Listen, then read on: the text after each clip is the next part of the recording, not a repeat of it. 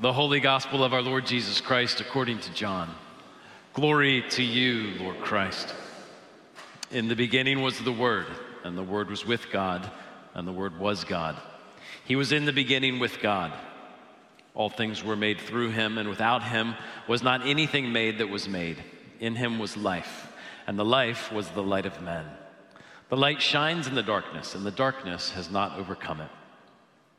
There was a man sent from God whose name was John. He came as a witness to bear witness about the light, that all might believe through him. He was not the light, but came to bear witness about the light. The true light, which enlightens everyone, was coming into the world. He was in the world, and the world was made through him, yet the world did not know him. He came to his own, and his own people did not receive him. But to all who did receive him, who believed in his name, he gave the right to become children of God, who were born not of blood, nor of the will of the flesh, nor of the will of man, but of God. And the Word became flesh and dwelt among us. And we have seen his glory, glory as of the only Son from the Father, full of grace and truth. This is the gospel of the Lord. Praise to you, Lord Christ. As we remain standing, let's pray. Lord Jesus Christ, would you dwell among us today? That we might see the glory, the grace, and the truth of God our Father. Be with us by your Holy Spirit, we pray, for the honor and glory of your name. Amen. Please be seated.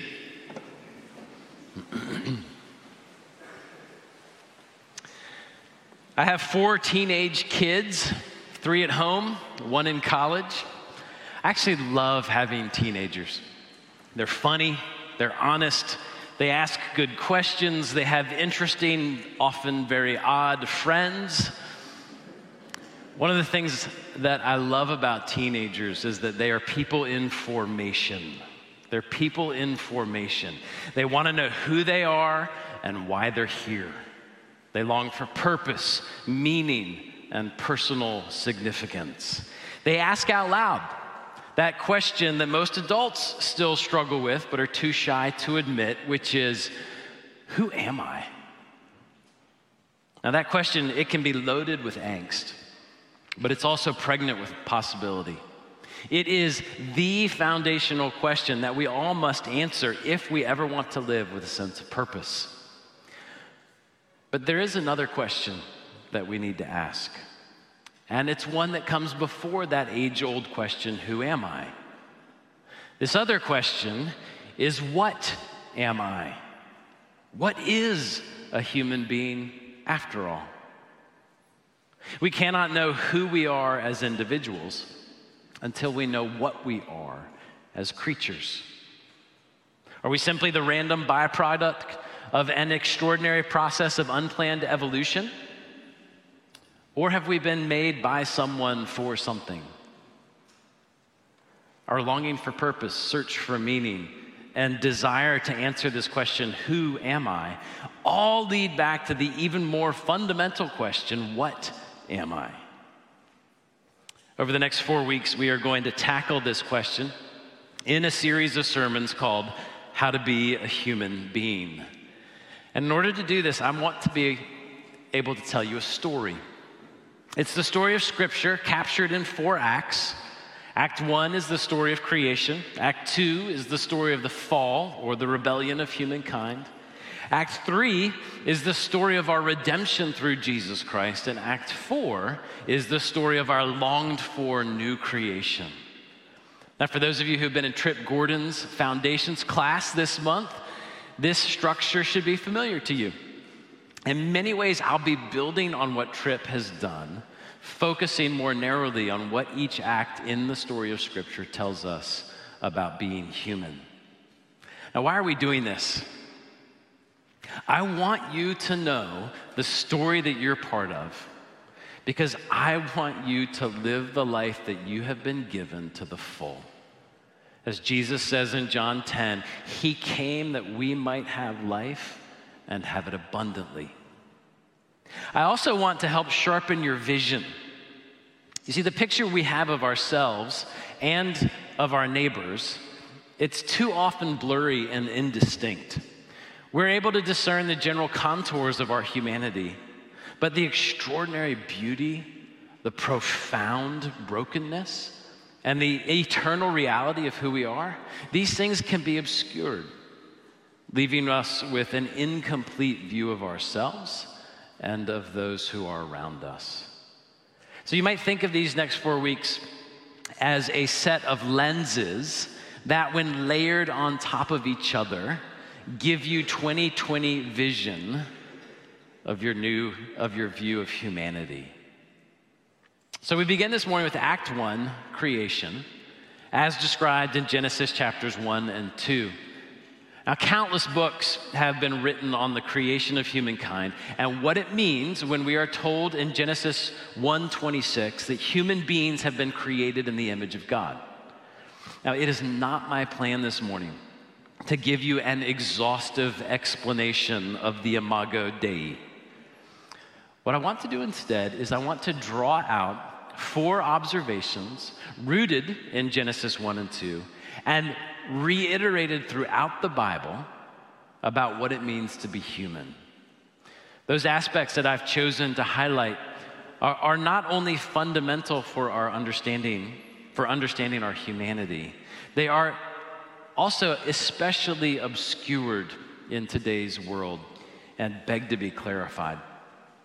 So if you're not there already, it'll be helpful for you to turn to page one in those red Bibles so that you can follow along in our text. Page one, Genesis 1 and 2. And the first thing I want you to see in these chapters is that human beings are completely dependent on God. We are completely dependent on God. We are not autonomous beings.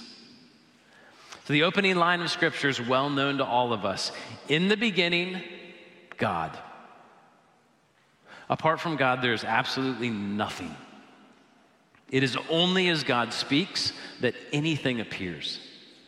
And it's not until the sixth day of creation, having called every other living thing into existence, that God calls forth the first human beings. Let us make man, God says in verse 26. It's so simple, and yet it is so important. Apart from God, there is no such thing as a human being. We did not summon ourselves into existence. We did not arise spontaneously out of the primordial soup. We are creatures, and our existence is entirely dependent on the one who made us. Now, Genesis 2 gives a different and more detailed picture of the creation of humanity in verses 5 and 7. Taking a handful of dust from the ground, God formed and fashioned a man. Then, setting his face right up against that of his creature, he breathed life into him, and man became a living creature. So, our dependence on God, it's not merely a matter of origins. It extends throughout the entirety of life. Genesis 2 7 refers to the breath of life given to Adam. That breath, it belongs to God and it can be taken back by God at any moment. Psalm 104 speaks of the glory of creation. And near the end of this psalm, the psalmist reflects on the mortality of living things. And he writes this These all look to you to give them their food in due season. When you give it to them, they gather it up. When you open your hand, they are filled with good things. When you hide your face, they are dismayed. When you take away their breath, they die and return to their dust. God made each of us as a unique creation, and He monitors our every breath. The average adult will take just shy of 1,200 breaths during this service. And each one of these breaths is a unique, unrepeatable, conscious gift from God. He did not simply set the world running and then step away. He gave life and He sustains your life with every single breath. Now, this means that our dependence as creatures on the God who created us, it's ongoing, absolute, moment to moment. The goal of humanity, therefore, is not to become independent of God. The goal of humanity is to live in joyful dependence on our Creator. If we want to flourish as human beings, we must embrace this dependence on God. Now, of course, we live in a world that says the opposite. That if we want to flourish, we must be completely independent of constraint, whether divine or circumstantial. But that's a lie. Act one of our story makes it clear that dependence is good news. And here's why our dependence on God means that He desires an ongoing relationship with us. He didn't make us for sport. We are not like those little green army men I played with as a child and moved about like pawns in the backyard. God knows you, He cares for your well being, and He longs for you to rest in Him, trust in Him, and depend on Him. This is not the dependence of a cell phone on its power source. This is the dependence of a child on her father. You will never be alone. The God who created all things is with you and wants you to turn to Him and depend on Him. Others are going to fail you, He will not. You do not have to do this on your own. Our dependence on God it also means that we are not ultimately responsible for everything. We aren't ultimately responsible for ourselves, for our children, for our loved ones, or the world around us. Now, of course, God does give us great responsibilities, but He is the one who's ultimately in charge. I think so much of the misery that we experience comes from trying to take responsibility for things that rightly belong to God. We worry, we fret, we work ourselves to the bone when what we need is actively to depend on Him. Last winter, I gave a series of talks called Why Are We So Restless? And the first of those talks is an extended reflection on our dependence on God. I recommend it to you. You can find it released as a podcast on our sermon page on the website. Our dependence on God is good news. And if we want to learn how to be human, we will need to learn to depend joyfully on Him. Second thing that Act 1 tells us about being human is that we have been crowned with glory. We have been crowned with glory. So look, at, look back at verse 26 of chapter 1 again. Then God said, Let us make man in our image after our likeness. Later in the Bible, King David marvels at this reality in Psalm 8. He says to God, When I look at your heavens, the work of your fingers, the moon and the stars which you have set in place, what is man that you are mindful of him? And the Son of Man that you care for him? Yet you have made him a little lower than the heavenly beings and crowned him with glory and with honor. So David looks to the stars, he looks to the planets, the sun, and the moon, and then he looks at the men and women around him and he wonders, ah, what's so special about us? But then he remembers that we have been crowned with glory as the image and likeness of God Himself. Astronomically speaking, man is infinitesimal. But astronomically speaking, man is the astronomer. The sun may be a nuclear inferno, baking us with its heat from 93 million miles away, but the, the sun can't see us and it can't study us. It's just a really big fire. We, however, we can study the sun understand its ways, marvel at its power. And that's because among all of God's creation, only we have been made to bear his image and to share his likeness. In the ancient world, kings were often portrayed uh, as the image of the God that they worshiped. They ruled as their God's representative and shared the glory of that God. But the people didn't.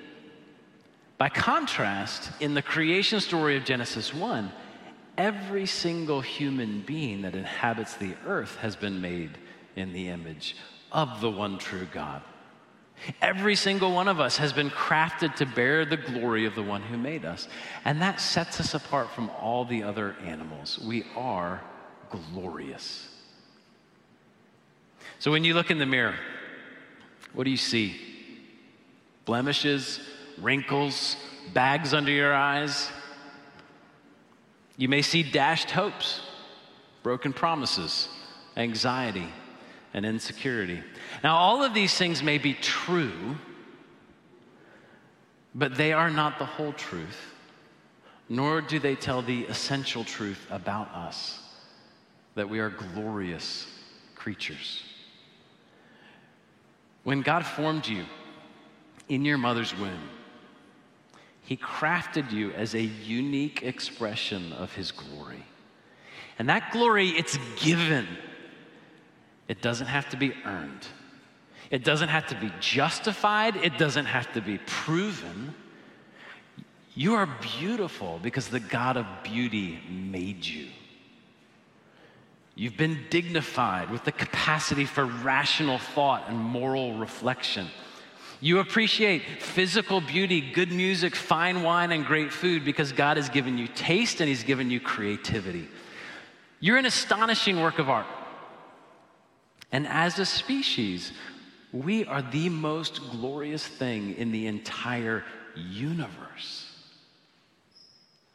You are worthy of awe and you're worthy of admiration because God has made you worthy.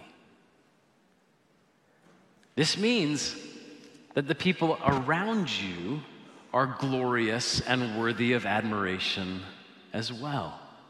Your annoying brother in law, your needy neighbor, your totally insensitive coworker, all are glorious creatures crafted to bear the image of God. And we need this reminder because sometimes we are hard to love and the people around us are hard to love. Now, if you have any doubt, any doubt that being human is a glorious thing, then let me, let me remind you that Jesus didn't doubt it for a moment. He became one of us. In those opening lines of John's gospel, we're told that Jesus was with God at the beginning, speaking the world into being, and that in order to redeem us, he became one of us. And you know what? He's still one of us, waiting to return to set all things right. I will talk about this more in the weeks ahead, but for now, I want you to recognize just one thing about the incarnation. When Jesus became a man, he affirmed the glory of our humanity. If becoming a human being was good enough for God, then being human is a pretty good thing. Act 1 tells us that we are completely dependent on God and that we have been crowned with glory by being made in his image. It also tells us that we have a purpose, and that's our third observation. Let's go back again to Genesis 1:26. Then God said, "Let us make man in our image after our likeness, and let them have dominion over the fish of the sea and over the birds of the heavens and over the livestock and over all the earth and over every creeping thing that creeps on the earth." Now, it was common practice in the ancient world for a king to place statues of himself in distant parts of his domain as an expression of his authority. Now, as God's image bearers, we actually have a similar role, but it's not just symbolic. God has given us authority for the purpose of stewarding his creation. In Genesis 2, we learn that when God formed Adam, he named him, but every other creature, God invited Adam to name. To name someone or something means observing, identifying, exploring, differentiating, reflecting, and understanding. There's a power in naming. There's also a purpose in naming. It creates order, it allows for communication, it enables relationships. And do you remember how God created the cosmos? He spoke it into being. Among all the animals, to whom did he give the gift of language? To us. Animals communicate, but none has the gift of language because only we have been empowered to be sub creators with God. God has made us to be his co workers in caring for what he's made. So, why is this good news? Well, two reasons. First, as a human being, you have unbelievable dignity. God, God has made you like himself, and he's invited you into his work. Second, you have a purpose. You're not just glorious, you're not just a pretty face. You have a reason for being here. As you work in stewarding the resources God made, you are doing what you've been made for. Whether that means raising children at home, raising crops in a field, or raising capital, you have a purpose. In Act One of a materialist or atheistic story of creation, there is no purpose. It all begins by chance. If that story were true, then we would have no purpose. We would all just be accidents. Thank God that story is false. We have a purpose to steward God's creation and to act as His representatives in exercising dominion. That is an awesome responsibility. Human beings are dependent, glorious, purpose filled creatures. We are also made for one another. We are made for one another. That's our fourth and final point, and it comes again from Genesis 1, this time at verse 27. So God created man in his own image. In the image of God, he created him. Male and female, he created them. And God blessed them. And God said to them, Be fruitful and multiply and fill the earth and subdue it. And we live in strange times. For the first time ever in human history, we have the surgical ability, the chemical know how, and the moral willingness to alter our bodies in such a way that one can masquerade as either sex. We inhabit a society that is trying its very best to erase the distinction between male and female. I'm not going to go into the many reasons why this is or what should be done about it. For the purposes of this morning, I simply want to draw your attention to the fact that part of the goodness of God's creation of humankind is that He gives us male and female bodies. Now, not all of us like our bodies. Some people even feel trapped in their bodies. And that is a profound tragedy that emerges out of the fall of humanity that forms Act Two of our story. We'll talk about that next week. That tragedy, however, it cannot undo the fact that these bodies of ours are good, blessed, and given with a purpose in Act One. Our bodies are a gift from God. But they weren't given to us for our own good. We were made for each other. This is clear in God's command to be fruitful and multiply. So, God made us as a race for marriage and reproduction. And I say that God made us for marriage rather than sex because of the way in which Genesis 2 elaborates on Genesis 1. So at the end of Genesis 2, we're told, Therefore, a man shall leave his father and his mother and hold fast to his wife, and they shall become one flesh. And the man and his wife were both naked and were not ashamed. Now, this is a short description, to be sure, but it's clear and confirmed by the entire witness of Scripture.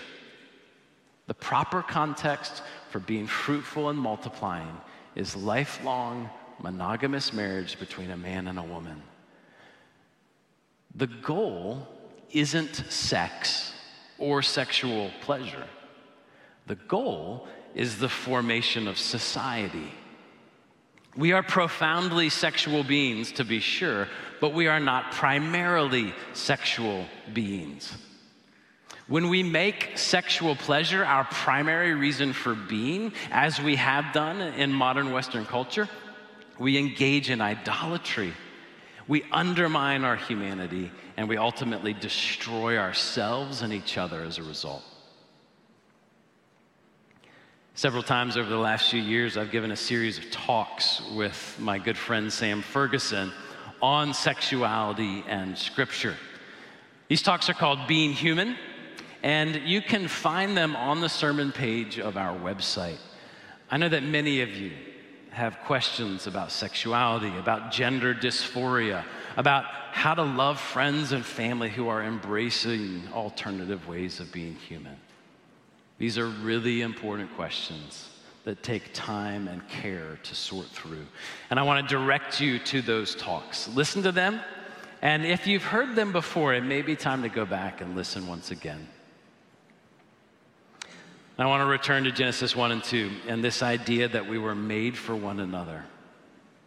I said a moment ago that in God's good creation, the goal is not sex or sexual pleasure the goal is the formation of society for the stewarding of creation. God says, Be fruitful and multiply and fill the earth and subdue it. In other words, exercise dominion. The goal isn't marriage, the goal isn't even family. The goal is the growth of a people living under the gracious reign of God, stewarding his creation.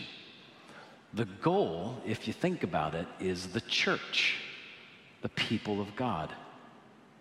Now, I realize I just jumped into Acts 3 and 4 of our story, and it's hard to justify what I've said without walking all the way through Acts 2, 3, and 4. But I'm not going to try that at the moment. Here's what I want you to understand. What I want you to understand is that these relationships right here, they matter so much more than most of us realize. We were made for this fellowship. Yes, many of us were made for marriage and for child rearing, but not all of us. Some of us were made for singleness and for celibacy. What we were all made for is the fellowship of the church. That's how to be a human being. We are not independent creatures, we are happily codependent according to God's creation. Now, I have only scratched the surf- surface, but I need to conclude. Act one of the story of the world tells us that in order to flourish as human beings, we need to joyfully embrace our dependence on God, recognize our own astonishing glory and that of our neighbors, embrace our purpose as stewards of creation and co workers with God, living for and with one another. The human story does not begin in ugliness, conflict, or need. It begins in glory, beauty, and wonder. God Himself marvels at us when He makes us.